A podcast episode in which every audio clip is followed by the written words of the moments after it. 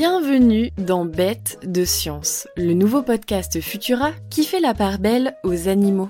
Je suis Marie et pour ce nouvel épisode, on va s'intéresser à un poisson vraiment pas comme les autres.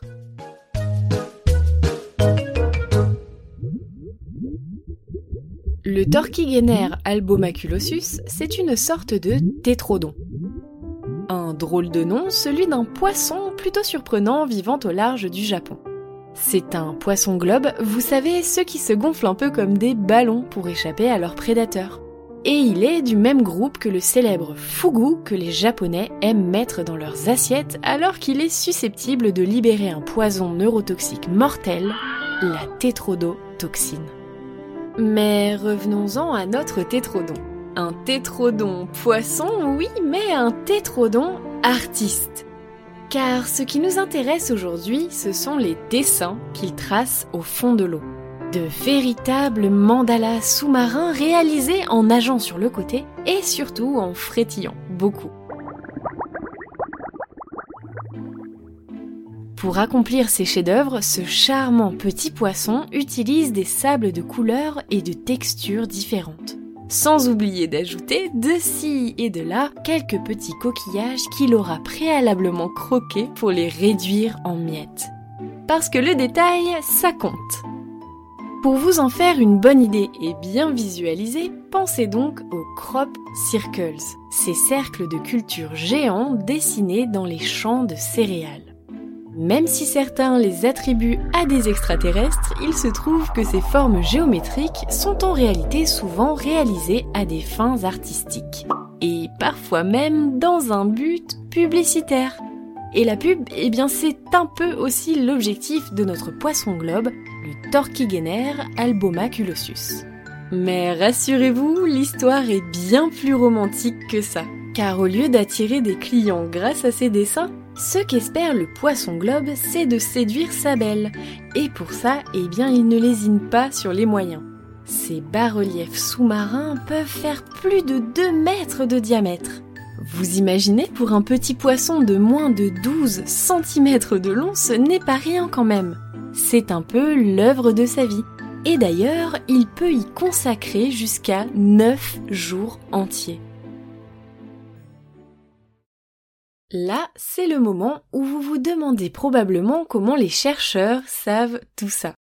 Simplement parce qu'ils ont pu voir des tétrodons à l'œuvre à l'occasion d'une mission d'observation. Vous imaginez être sous l'eau et avoir la chance de contempler un tel spectacle? Les plongeurs nous racontent même qu'une fois la tâche accomplie, Madame vient se promener au-dessus des crop circles de Monsieur. Elle fait alors plusieurs fois le tour, inspecte les moindres détails, comme une vraie critique d'art. Si l'œuvre est à son goût, elle accepte alors les avances de son courtisan. Mais l'histoire ne s'arrête pas là, car c'est aussi au centre de ces cercles de sable qu'elle viendra pondre ses œufs, laissant à l'artiste le soin de les féconder, puis de veiller sur eux pendant quelques jours et à leur éclosion, les petits poissons pourront librement se nourrir des éclats de coquillages déposés là par leur attentionné papa. Une œuvre qui allie donc l'utile à l'agréable. Si vous pensez que la femelle du poisson globe n'est attirée que par les rouleurs de mécanique, détrompez-vous.